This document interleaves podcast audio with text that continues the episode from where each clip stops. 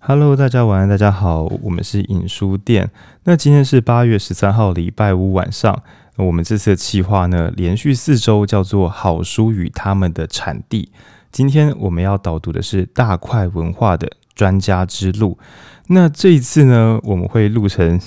上中下三集，如果上礼拜有完听的朋友，一定会想说，诶，上下集应该已经很丰富了。但是因为我们这次呢又有新的想象，所以欠上中下三集。上集是与大块文化的编辑做对谈，那第二集第二部分呢，我们会来讨论这本书，就是逐章节的来讨论其中的细节。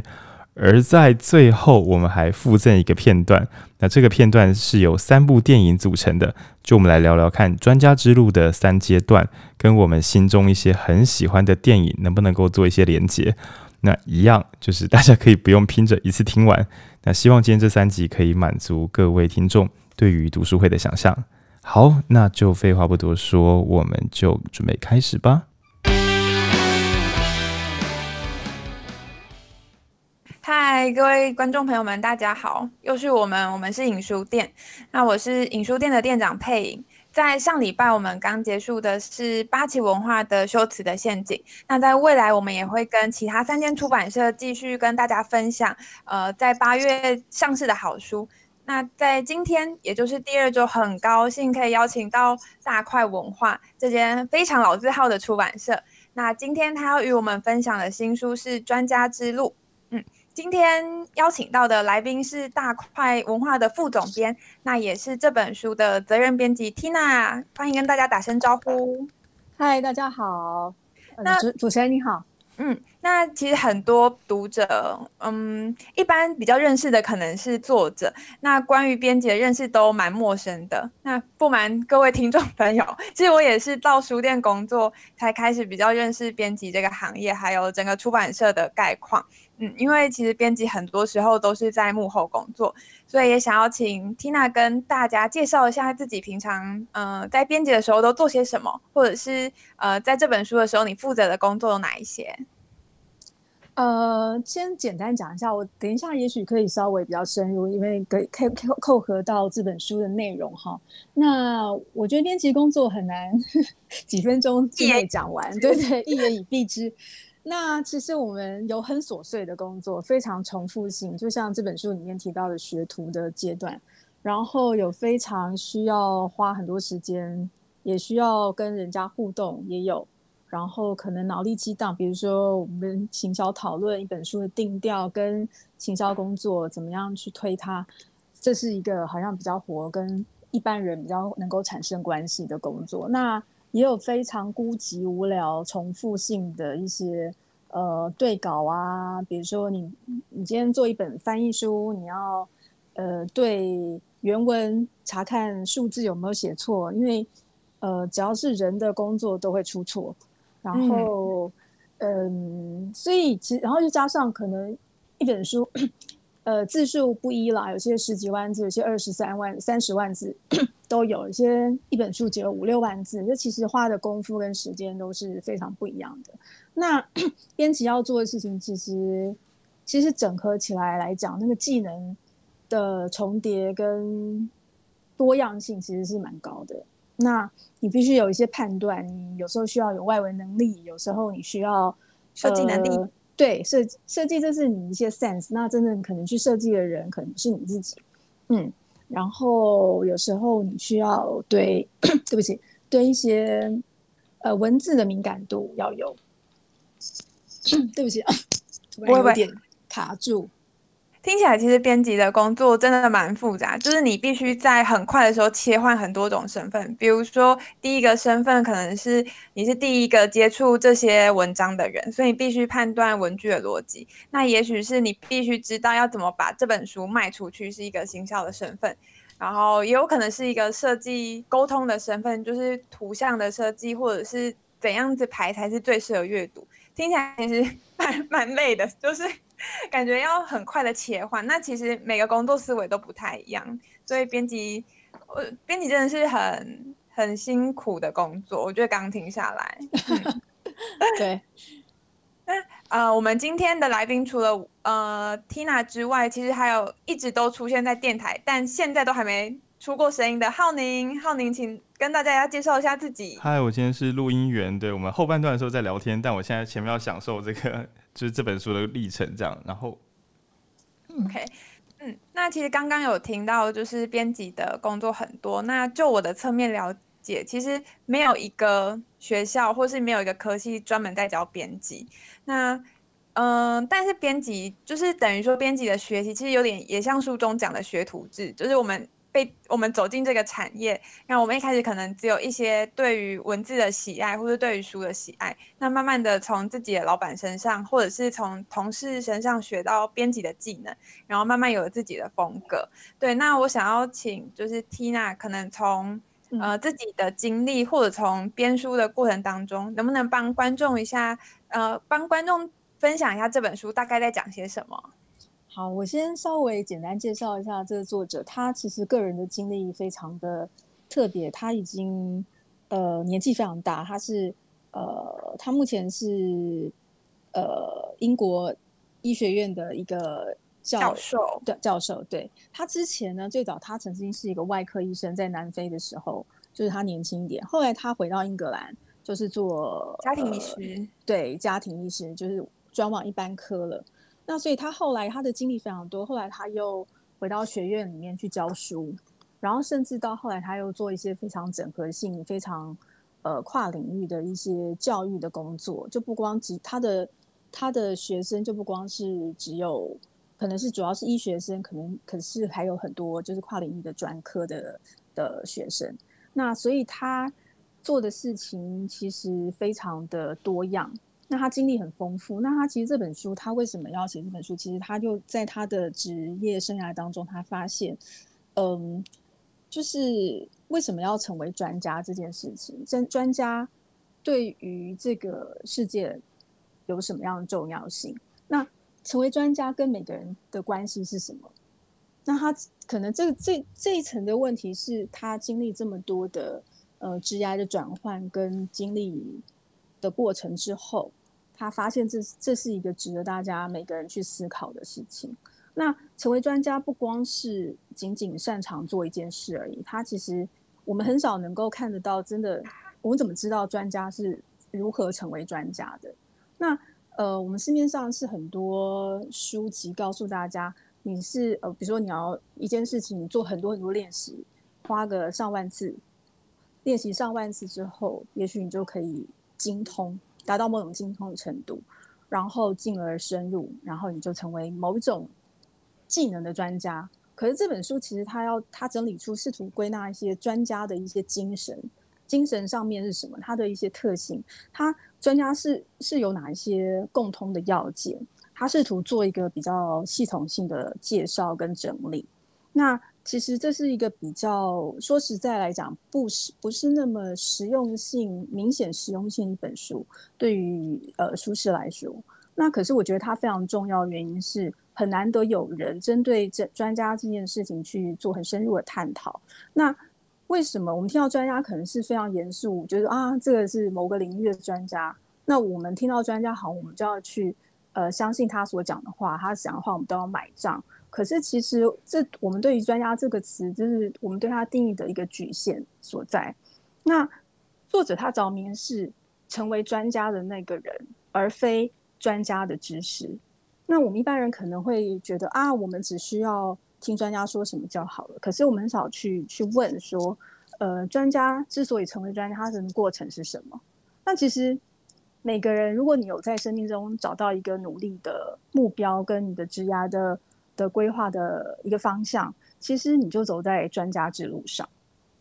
我其实听这段都觉得蛮感动，尤其是书中他的角色切换其实非常的复杂。就像刚 Tina 讲的，他以前在南非的时候是一个外科医师，可是他到了他回到英国，其实他转为做内科。那如果有去看过病好了，或者是大概知道医学教育，嗯，应该不多，都会知道其实内科跟外科是。知识领域非常不一样的科，然后他后来也走到了教育。那我自己会觉得，他所写的专家，除了是要讲说内在环境的改变，他其实也在探讨自己的热情是什么。就是我们一开始可能都是在做很琐碎的事情，但慢慢的，我们发现这些琐碎的事情都可以组织。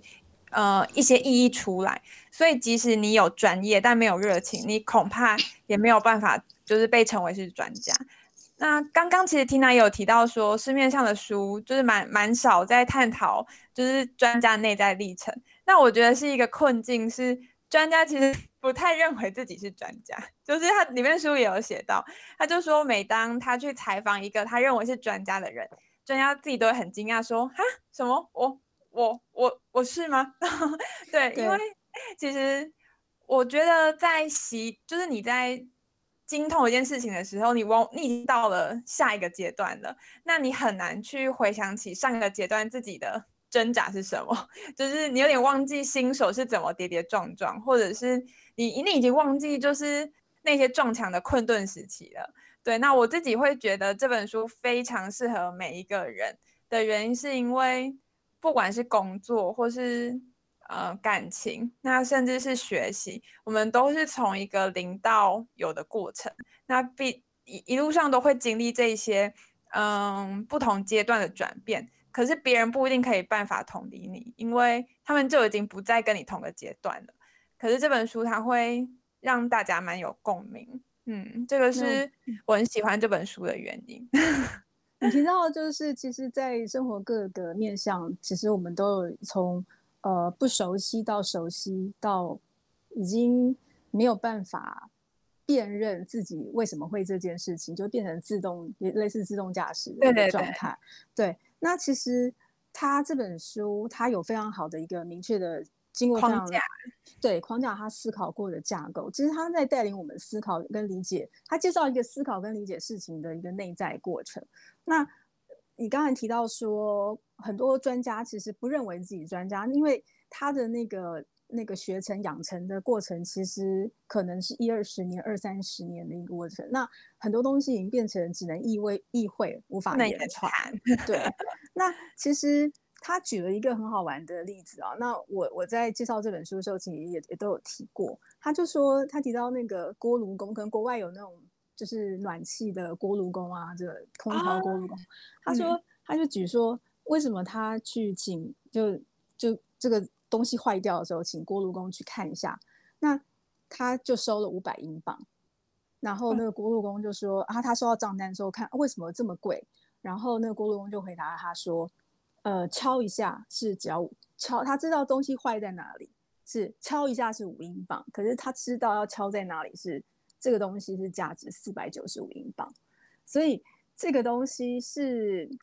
就是一个一个一个内在内化的一个过程。这个为什么会有学徒？为什么古古就是欧洲呃古时候会有行会的制度，有有学徒的制度，这些等等，一个一个职业，一个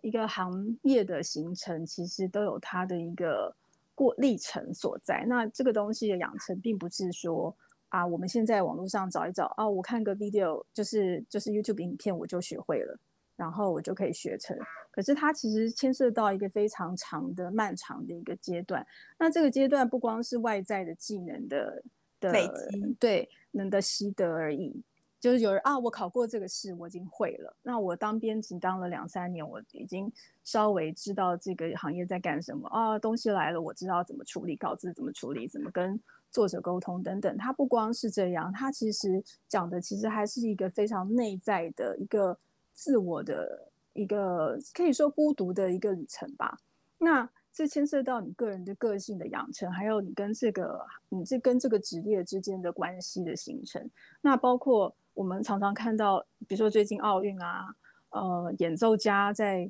演那个演奏会上演，就是只是弹弹一首曲子，呃。呃，你各种运动的运动家，就是这些运动员，他们在，就是我们看到只是一个画，就是一段比赛而已。然后，或者是你去医院，呃，我们去打针，最近很多人去打疫苗嘛。对。那我们只是去，我们碰到医生，他问几句问诊，问几句话，只有很短的一个时间的接触，或者是护理师帮你打个针，可能不到一分钟。可是这些事情，这些你接触每天介绍这接触的这些人，其实他们都是某一种程度的专家，那只是我们视而不见而已。他就在我们的周围。那，嗯，你说，其实我觉得那些人通常都已经被认为是专家了，但让我觉得更可惜的是，有时候，嗯、呃，比如说像是水电工好了，像我有个朋友，他就是大学毕业之后，他就是一个是想要一技之长，第二个是觉得就是刚好。暂时不晓得要做什么，所以跑去职训局学习怎么当个水电工。那从侧面听来，我就会觉得，不管是电的知识、水的知识，还有怎么接线路，那些都是知识的一部分。但他也老实跟我说，他即使上完那些课，考到了证照，但他都还是需要跟着老师傅在现场打滚，才能知道，呃，那些看不见的知识要怎么学习。那我觉得。水电工也好，或者是我们一般认为专嗯，比如说大学毕业、医学院毕业的医师或护理师，那其实自己只要对于一件事情有长期的投入，我就觉得已经算是书中谈的专家了。就是你你花在一个时间上面，比花在其他事情更多，然后你愿意为他可能熬夜，那甚至为他花出呃付出很多钱，那。这这一切都会让我们成为一个跟以前不一样的人。那以我 以我自己为例，我觉得在采访就是这样，就是我以前其实很怕听自己的声音，可是后来就是采访过几次呃前辈，或者是跟几个朋友一起在 Podcast 上面说书，因为让我有成就感之后，我也会想说怎么让自己更好。那我其实觉得我可能就踏上了采访的专家之路的第第一步，嗯。了解，就是其实你刚才讲到，你提到这个呃，自己有点被你所学的事物改变，我觉得就是这本书也很重要的一个部分，就是说，其实我们很少深入的思考自己所做的事情，就是说，也许是你的工作。的本质。嗯、那你在从事这个行业，或者是你长期接触这个这个这个某一个领域之后，你其实你也被它改变了。对，你的身份渐渐被职业改变这件事情。那其实我觉得现在很多人工作只是工作，为什么？就是你很难产生动力跟那个热情。其实有时候我们可能缺乏的是对于你自己这个职业的本质的的思考，就是说这个本体的转换，你是不是？是不是有在发生，或者是说你对于它的核心的价值是不是那么的清楚，或者是说你只是 OK，只是完成一件事情？那就像你讲，你你对于你，有没有产生成就感？这是一般人比较会去注意。也许我们就注意的是啊，我有成就感了，也许我比较容易投入。可是这个当中过程，其实这本书他提到，他其实有一大部分是是是。是讨论学徒的这个阶段，其实、嗯、对对，其实这个因为学徒可能就是大家在台湾可能就某些行业才会想到学徒，嗯，可是其实学徒在很多职业里面其实都这个阶段其实都非常重要啊。我先要稍微讲一下，刚才有提到就是呃，作者他主张这个专家制度其实有分三个部分，一个是学徒，一个是熟手。熟就是熟悉的熟，熟手，然后在最后是师傅的阶段，是呃出师的这个师傅。那在学徒阶段，其实嗯很多地方就是牵涉到重复性的工作。那所谓一个比较磨练期苦熬，就是他其实是甚至用上苦熬这个字眼，就是你必须。忍受这一而再再而三非常无聊的，的工作，对。那他就提到里面其实有一个他非常呃好的一个朋友，他是一个裁缝师。他刚开始他就是他的师傅，他师傅叫他一直他刚出刚当学徒的时候，他就一直做口袋的那个西装口袋的那个盖子，就是就是大家如果穿过西装，可能就就会注意到有盖子这样子。他就一直只做这个很小的一个部分。那他其实就是做到很无聊，非常无聊。那很多行业，我相信 也是这样子，就是你刚出，就是刚当学徒的时候，你必须呃听别人的指示，别人告诉你就做什么就做什么，那你就呃就是重复的去练习。这个很很像我们刚才提到，就是练习一万次，也许你就熟练了。可是。当然也不止仅止于此，你在这个阶段还要慢慢的、慢慢，你必须去观察，用运用自己的感官，因为其实很少工作你不会用到自己的五感嘛。那包括你说采访，你也必须有，呃，你能感受到别人的情绪，别人想要讲什么，或者是说，呃，你在跟别人对谈的时候，呃，什么时候该呃接手？对，没错，就是你现在做的工作。呃、这个东西其实其实牵涉到蛮多感官的运用，它这这个建立其实是蛮重要的。那这个东西在学徒阶段，你就是开始慢慢的培养。那再进一步呢，其实你发现你的工作的环境你的。空间，这空间可以指的是非常具体实在的空间，也可以是哦，比如说我们现在很多人在网络上工作，这也有一些这所谓的虚拟的空间，可是它也是你的工作的空间。那这空间牵涉到你自己跟其他人的互动，你怎么样让别人进入到你的空间，然后你怎么进入到别人的空间？那这牵涉就是还蛮复杂的一个一个呃自我的一个训练。那这中间还有。比如说有一些有一些，它里面有一个朋友，他是呃做陶艺的。那你在在在捏陶的时候，你很多工具嘛，那你工具要放在哪里？也许看起来很乱，乱七八糟，一般人看到的时候，可是那东西是对他来讲是很容易就手的。就是你东西放在什么地方，你很容易能够知道。然后什么地方放在放什么东西，对你来讲是非常能够让你就是能够帮助你。这是所谓的。在书里面，它叫做各就各，位，各位，对对对。嗯、那这个东西其实也可以看到，呃，厨师，大家现在对名名厨或者是一些呃饮食方面的的职业非常关心。那你看到专业的厨房里面长什么样子，那就是代表所谓各各就各位的重要。那这个阶段还有一个非常重要，就是说你还可以怕犯错，因为你交代的事情。都是别呃，你做的事情，对不起，你做的事情都是别人交代你的，那所以你就是照做。那中间有你犯错的话，也是会有人为你就是负责，对，负责某种负责。然后你这个地这时候这个阶段，你还可以修正，就是你学习到怎么样从错犯错当中去修正，就是学徒阶段必必须一再一再一再重复，一再去修正自己的地方，对。后来其实我第三个阶段是师傅嘛，嗯、就是师傅就是他这章讲的比较少，但我觉得重点就是一个就是传承，把你前两个阶段学习到的经验再交给下一个人，让那个人可以稳稳妥妥，即使他跌跌撞撞、跌跌撞撞，但都还是可以心安理得的继续学习。那我自己很有感触的是，刚刚我有提到采访算是我近几年来的兴趣。那我其实也才觉得，我刚从学徒要慢慢转换成熟手，当然还是在学徒的阶段。那也之所以为什么今天是我主持，不是浩宁主持，就是。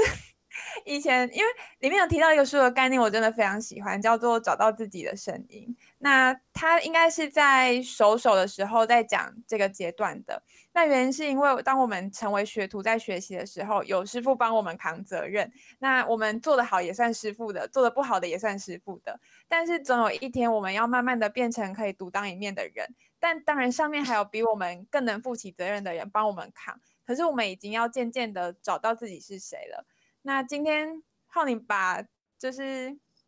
这本我很喜欢的书交给我主持，那我也是相对的负了一定的责任，我就会觉得说这段其实很很美好的，就是你慢慢的辨识出自己原来在工作中有特别的样子，然后你原本的没自信可能会因为你尝试了某一个新鲜而不熟悉的事情，然后慢慢你的轮廓被自己画出来。然后这也是我觉得这本书很很特别的地方，就它区分了很不一样的心理状态，然后让我们知道说我们现在的迷惘跟惶恐其实都是很很正常的，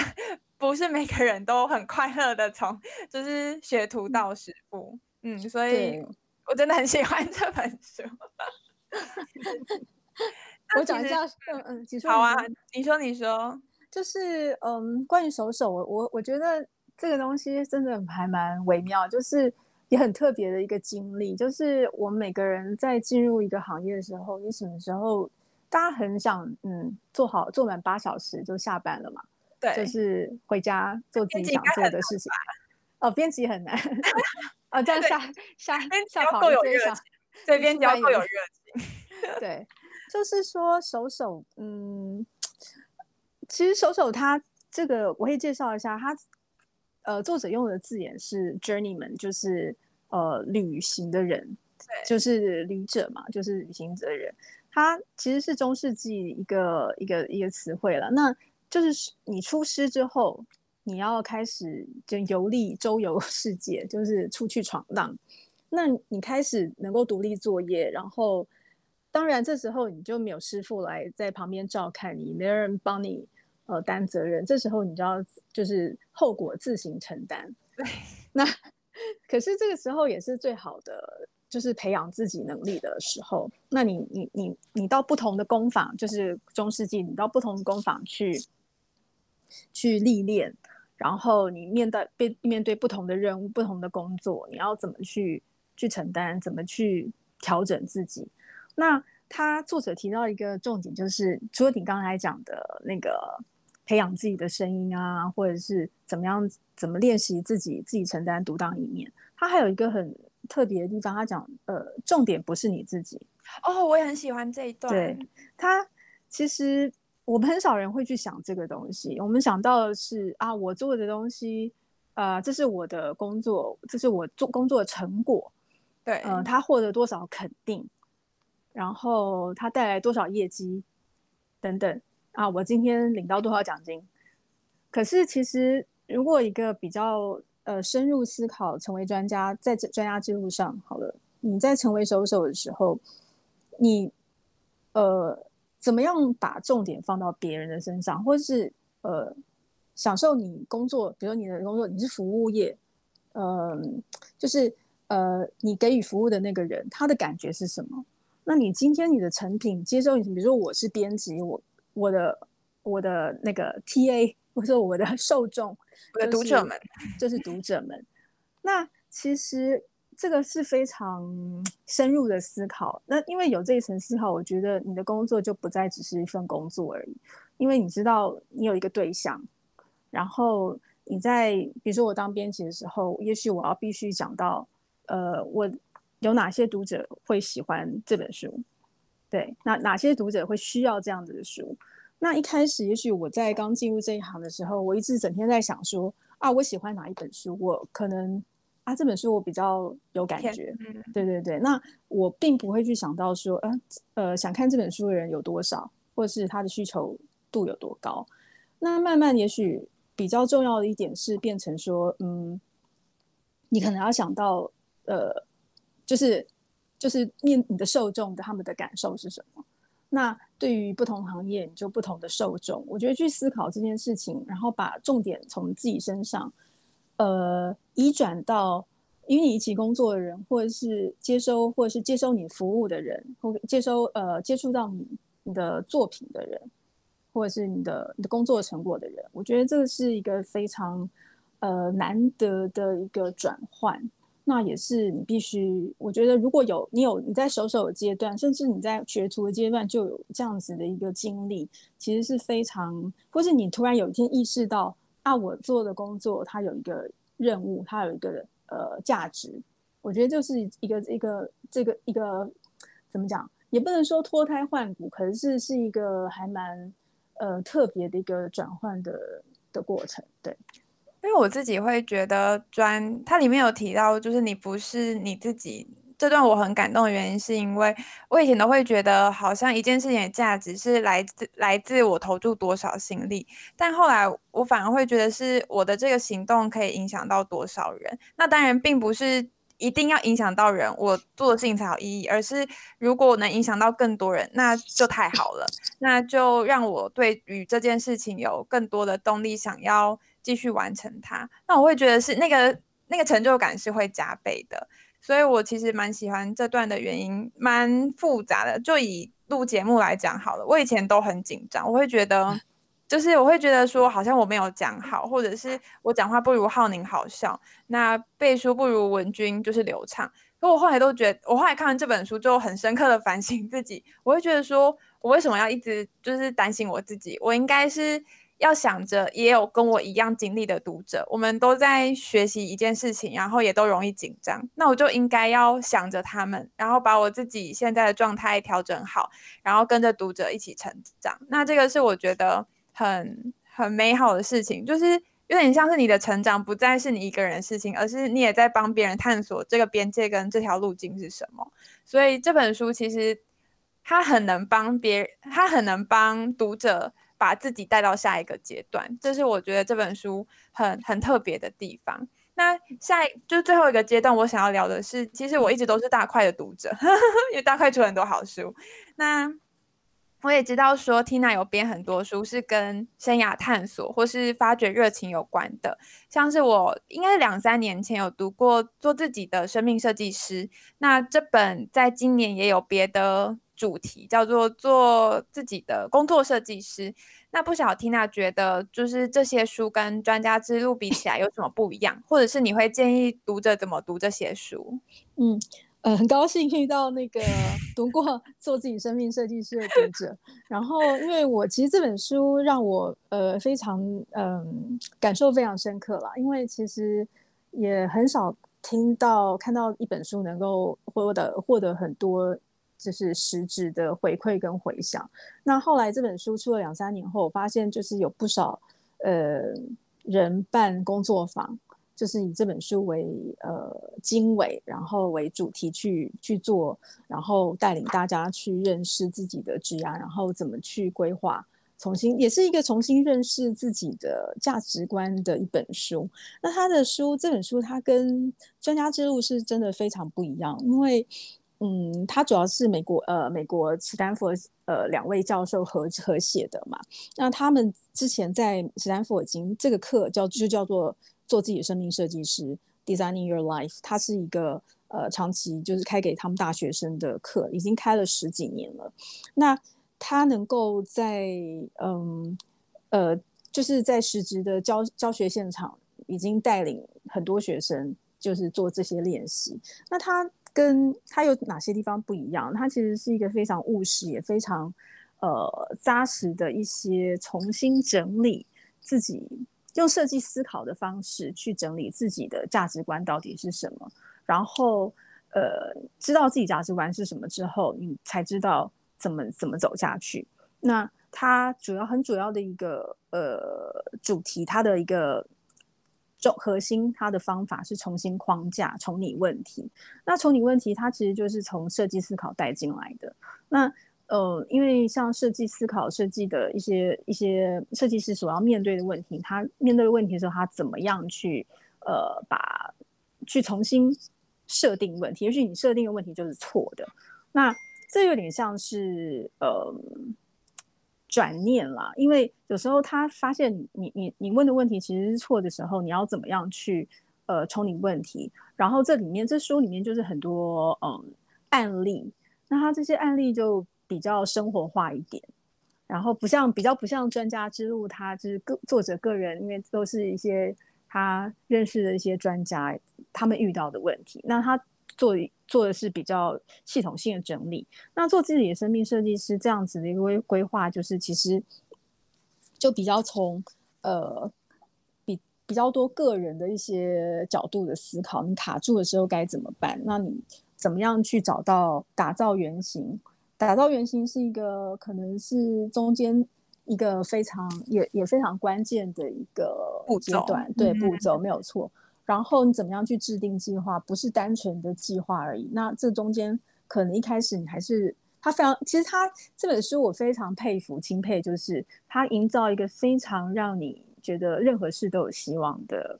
的一个 氛围。那其实你就是最重要是你要好奇心去探索尝试。那任何事情都是有可能的。那你比如说在打造生你的你的生涯规划的时候，其实他就是介绍你可以做，比如说它里面有一个呃奥德赛的一个练习。那你怎么样去规划你三年五年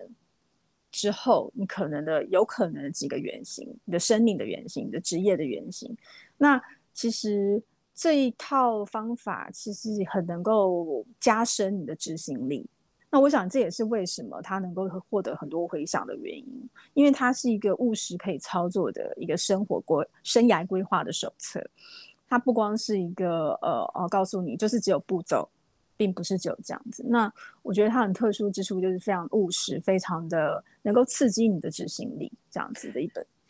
书。其实，其实我也蛮认同这本书是一个很正向但又不鸡汤的书。就是我我记得几年前那时候我还在读大学，然后我读这本书的感觉是，它可以调整自己跟自己讲故事的方式。那什么叫做讲故事的方式？嗯、就是我们好像都觉得。我读什么系，未来就只能做什么工作。但是我们心里会那样子想，也是这个整个社会，或者是我们的父母，甚至是整个成长环境告诉我们的一个故事。但这本书就是，嗯、做自己人生的设，做自己的生命设计师，告诉我们的是，我们是可以重新讲一个故事。那这个故事是我们自由我们自己讲出来的，所以它里面操作的，包括重新的去思考你的价值观，跟重新的去想象你的未来是什么。我都觉得他在教我们怎么重新说一个故事。那当我们慢慢的说故事，就是对自己说这样的故事，它有一天就可能变成是真实生活的样子。那我会觉得，我小时候就是 大学的时候读这本书很感动的原因，就是我因为我是念心理系的，然后我会觉得我是不是就只能当个，就我是不是只能就是当助人工作者？我还有其他可能吗？那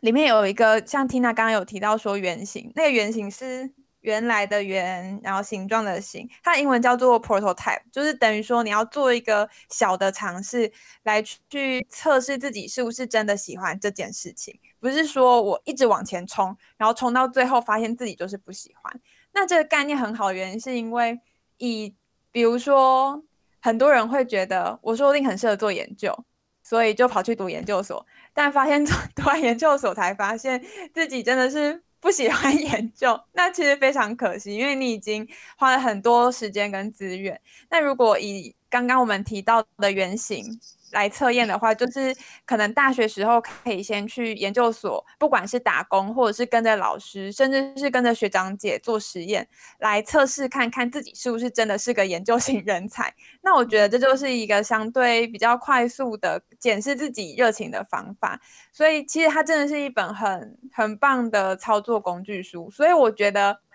嗯，分如果职涯探索。有分内功跟外功的话，内功有点像是专家之路，然后外功有点像是做自己的生命设计师。就是一方面，外功可以帮助你理清现在自己在哪一个阶段，状态是怎样，是不是要重新问自己问题。然后内功是帮助自己调节内心的 不适应，就是哈，我怎么这么烂？但是专家之路告诉你，就是学徒阶段你就是会这么烂。那我会觉得，就是在八月读这本书蛮好的，因为。九月就要开学了嘛，不然就是哎，等一下，八月八月大家毕业了，应该很多人蛮迷惘的，尤其是大学刚毕业，而且是在这个阶段毕业，是武汉肺炎，就是嗯，我觉得蛮蛮惶恐的，对，所以就很谢谢大块出这些书，我觉得我是你们的。就是很有收获的听众，呃，不不不，读者不是听众，对，就是谢谢你们。那不晓得 Tina 还有没有什么要补充说明的吗？呃，我就再宣传一下，做自己的生命设计师，还有就是今年我们出了另外一本做自己的工作的设计师嘛。那您刚才讲到说。呃，做一些小小的尝试，才知道你怎么走下一步。其实要怎么开始？他这个另外这本新书其实也有讲，针对职场做很多，举了非常多的案例。那有些人成功，有些人他因为每个人遭遇，其实说实在很难去预测。对，嗯、可是他一样是用一个非常开放、非常呃带着正向这样讲的呃好奇心的方式去尝试。那这时候你就要相信说，其实你身边是有很多机会的。那很多东西就是你怎么样开始去尝试，你怎么样去抓住机会。那呃，做自己的工作设计师，这里面就有一些非常好的案例，就是人生不光是积极而已，你怎么积极法，其实是一个呃，当然它也不是一个鸡汤式的 的书啦。它跟其实基本上，因为同样作者写，它就是还是很多。呃，让你练习，然后重新提供一些新的角度去切入，怎么样重拟问题？我觉得这是一个非常好的能力。如果你在进入职场之前或之后，你就有有有这样子处理问题的的培养，这样子的从设计师的 思考方式去看很多问题，其实很多问题就不是问题，那只是看你怎么去做，你怎么去执行而已。那很高兴，就是说我能够介绍这样子跟呃跟自己的职涯的定位，还有跟工作的取向，跟怎么样去认识自己相关的书，这是我非常荣幸的一个地方。对，我我们也很荣幸可以邀请到你来上我们节目，觉得很开心。那呃，今天我们上半场的部分就到这边，让我们谢谢大块文化的总编辑 Tina，谢谢大家，很高兴来上你们的节目，谢谢，谢谢，谢谢你们。好，好，那我们正式的部分就到这边。嗯，好，对，我们等下会自己剪这个地方，这样很棒，对，很棒。有讨论，你知道我刚才我刚才很高兴有讨论。我刚才写小笔记是说，搞不好可以办一个一天的工作坊，因为我觉得读书有时候有些人他缺乏自己读懂书的能力，所以有工作坊参加比较安心。然后觉得一日工作坊，然后但是两千块钱包含这两本书，就是 因为那个设设计系列啊，设计系列对。就是有点像说，就甚至两天工作坊，然后一天可能讨论就是前半段，一篇后半段，然后呢，如果写心得就可以抽专家之路。可以，哎，不错不错。因为确实我也有看到朋友，确实是就是把这两本书当做核心教材在编生涯探索跟规划课程。然后我觉得随着这个，你可以说是新自由主义，也可以说是社群时代，大家的惶恐程度有增无减。然后每一分惶恐都会让弱势的人落差更大，嗯、你就很弱势，你还惶恐，那你就更跟不上你心中期待的那个主流。对，嗯，也不是主流，是你期待的步伐，你就更跟不上。然后其实我觉得那两本书很特别的地方，就是其实它真的开启一个，因为台湾有时候我们有一些自己的一些怎么讲，呃，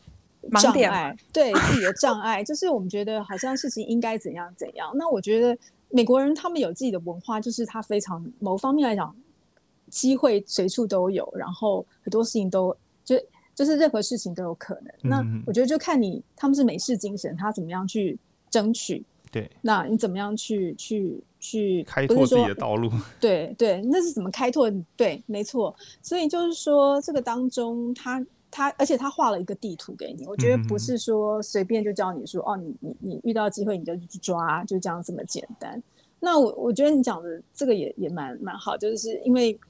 你说开工作坊，就是因为很多人可能是迷惘，是因为他不知道怎么办，他遇到这个情境，他也没信心，呃、他也没有信心自己看书就可以解决问题。对，有些人对需要一些引导吧。对，那我们，因为我们其实最近书店在新装潢，然后有一个超级大的空间。那我也有跟 Robin 提说，如果未来有机会的话，也欢迎你们来台中玩，嗯、我们可以，嗯，就是协助任何一切。对，交给我们，台中交给我们，台北交给你们。好的。嗯，那我们就后续再保持联络。上架的时候我会再传给 Robin，然后让他可能看，应该是脸书上也会共同分享。嗯，好的。然后呃，因为我有时候如果嗯怕录音的内容有一些，因为我我们会先试剪，然后先传，因为是下礼拜五上架，所以前面应该就可以先把我们剪好的版本先让就是大块这边。大家希望不会这不会今天这个不会太难剪。不会，不会，不会，不会。其实我你知道，我后台笔记有开个玩笑，就我跟他笔记，然后说今天的来宾是专业主持，所以我们 你知道我们刚刚做了多过分事吗？我们把我们的那个滑杆关掉，就是刚刚我们两个其实有麦克风，但我们就把把自己哦，滑杆是什么？就是我们那个操控盘的滑杆，就是可以调音量大小声。然后我们两，我就把我们两个的音量关到零，然后我就开始进入一个休闲，因为我我我猜你可能看不到我们，然后我们两个就进休闲模式，对，因为对，因为今天来宾太稳了，然后今天配音状况也很好，然后我就还传一些乐色笑话，因为我们有个朋友也，我们有一个朋友也在做生涯规划探索那种职涯发展师，他的名字叫徐经纬，他的名字叫经纬。所以刚刚就是听到说，就是有人也以资本为经纬，然后我想说，我们还真的有一个职业发展师的名字叫经纬，然后我已经闲到开始传乐色笑话给配音，对，哦，对，因为我刚刚其实佩颖刚刚就是陷入一个两难，就是书中有写听自己的声音跟感受观众的声音，可是当我们在感受观众声音的时候，其实我会说，某种程度上我们不是一百趴真诚的，因为我们没有一百趴在做那个自己，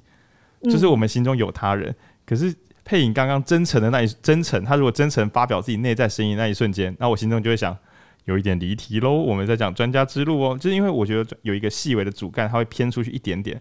嗯，就是它还没有擦撞到路肩，它就是那种车厢那种自动导航，你会看到车子偏车了偏车，然后等到佩颖讲完自己最爱的那一部分，会想哦，我是主持人，然后车会慢慢再回来一点点。所以我觉得这这对啊，我觉得我觉得这种对话也蛮好的，就是说，呃。因为有些主持人他会比较制式的丢问题而已，对，对，那我觉得有一些分享这样子，我觉得听的人会比较有感受，没错没错没错，他的他的收获获得的东西会更多，而不只是一个单独单一的一个方向的一个问跟答，对。嗯，然后我，我觉得这是这这这是一个蛮好的方向。我很喜欢录音，然后我在看专家之路时，觉得最难的就是你要如何热情的即兴，但同时底层的声音还在操控整个局面。就就你同时是执行一些标准动作，但是同时你又放任即兴，很像是你同时产生那个后设认知，一边放着表演者自己在狂舞在表演，嗯、一边经纪人的自己在算三分钟后进下一幕，然后你同时做到的时候，我就是觉得专家之路的手手的要求极高。他要能够面向大众且倾听自己，或者说，哇靠，这个他写的太太精确了，这本真的很。对他其实他其实没有写的用太多深奥的语言嘛，其实对，对我觉得这是他他比较亲容易亲近的一个一个原因。很像温暖老贝贝在跟你讲一个故事。我看到最后一章的时候大受打击，对他最后一章快我快读完出来说，这是我第一次写作，然后我想说，这你啊太快太过分了吧。其实我觉得大家，我我可以多关注一些呃欧陆的作者，嗯，因为其实因为台湾很多商管书，就是因为呃，我觉得也是跟台湾风气、社会风气比较有关。因为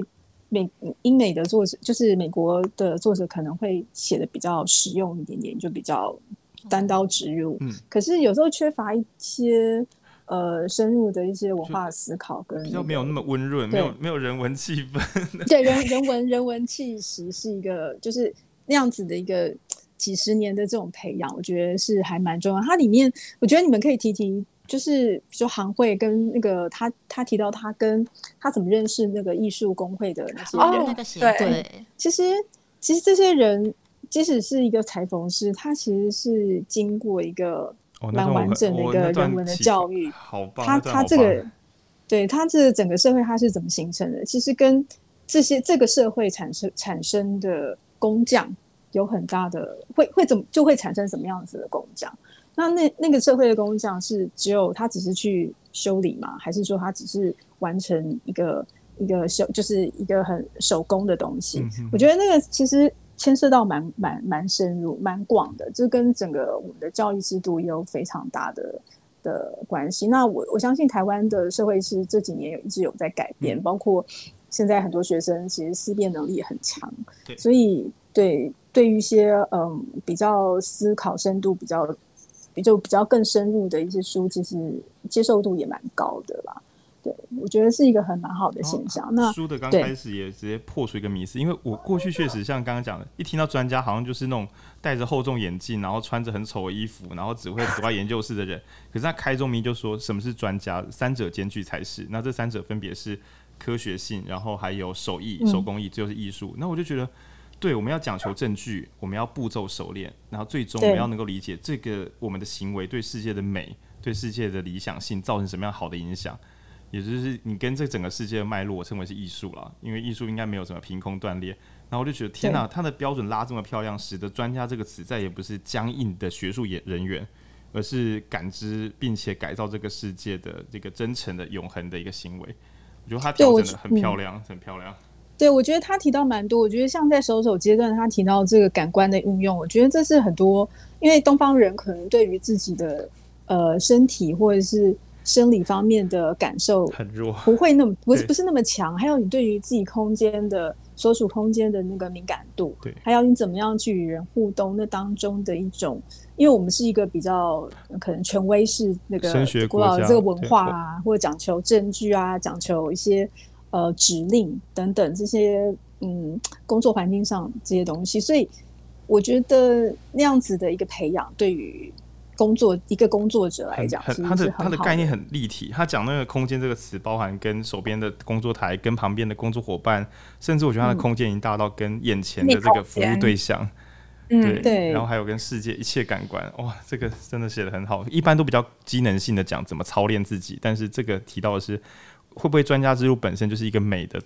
历程的打开展，你讲，你觉得我觉得你讲美就是他对人生的一种追求吧。我觉得讲到最后是是你个人的一个个人生的完成，因为你你嗯，你工作其实占你就是生命的很大一部分。那你的追求是什么？我觉得这是一个呃，虽然讲起来还有点严肃啦，可是我觉得如果你有思考过这些东西的话，我觉得对很多人都会工作就不再是那么的。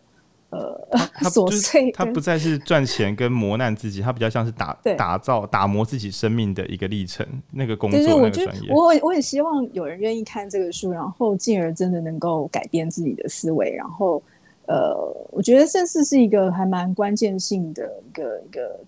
对于生命、自己人生要怎么走走自己的那条路的一个一个改观，这样子。而且是无限的，因为他很认真提示。你觉得专家之路的尽头在哪里？很高兴跟大家讲个好消息，就是如果你有走上来，它就不会有尽头，所以你不会有什么终点，因此感到孤独。因为路结束了，我该怎么办？就是它不会像什么奥运拿完金牌结束，不是这条道路，你就算当教练，他还是永恒的陪着你。然后我觉得，对于混乱的这个价值混乱年代的话，大家有一个东西可以永远陪着自己，是一件一个好消息，传福音。因为其实我觉得很好的，还有一个地方，就是因为现在人很需要。慰藉跟就是暂时的的那种逃避，因为比如说，不管我们追剧啊，或者是我们逃到呃电影或是影像的世界，或者甚至虚拟空间里面，其实我们就是它是一个暂时性的一个，好像就像你讲，它一个终结点。可是其实我们之后呢会怎么办？就是说你，你你你你到了那样子，这东西结束之后，可是你面对还是你自己的一个生命的，你要怎么去掌握？我觉得，我觉得在现在一个比较缥缈、虚无缥缈，大家在网络世界跟一个非常虚虚拟空间的那种不安定感、那种没有根的那种感觉，我觉得其实是蛮值得去思考的。就是虽然这个书显得老派啦，某一方面来讲，就是它有它老派的地方，那可是实际上，我觉得它有它的，就是如果能够重新回归到。这个所谓所谓真的比较严肃一点的思考，其实我觉得很多事情是有可能，就现在人的困境有可能是可以解决的。对，这很这真的很相反，因为大家都想说如何找一些更轻松快乐的事来满足自己，结果想不到那都是多巴胺的陷阱。嗯。你越多刺激，你就越难感觉到刺激，你最后就只能够一直重口味，重口味越来越碎片。直到再也没有东西可以打动你，就是三秒五秒让你笑出来影片，你也不再觉得好笑，嗯、然后最后就失去快乐的能力。但反而是这条苦练的道路，你会在感官的细致中，你越是认真操作，你越是觉得整个世界都很美好，很多东西可以探索，变成一条无限的快乐道路。这跟一般认知根本完全相反。谁能想到在地下室在那边缝扣子，最终带来的快乐会比打电动或追剧或喝酒来的快乐？怎么能想得到呢？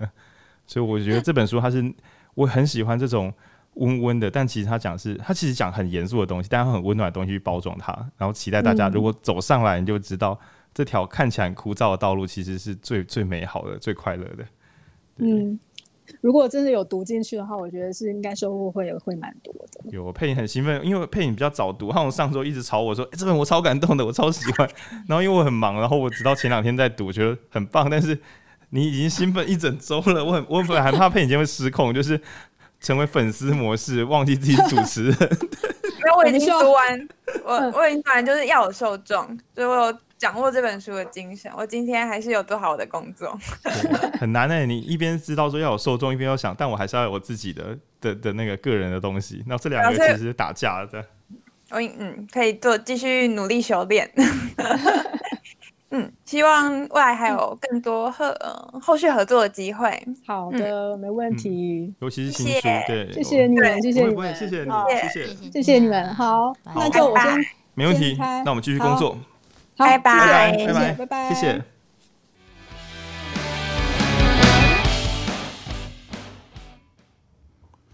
Hello，大家好。那刚刚呢，就是我们专家之路的上集。大家应该可以听得出来，就是我们本来应该要关掉麦克风，但我通常猜想，关掉麦克风之后，大家的表现会突然变得就是更自在，对，所以我就把刚刚那整段后面的道路都收进来，那希望编辑不会介意。那听众朋友可以听得出来，在这本专家之路，它其实不是很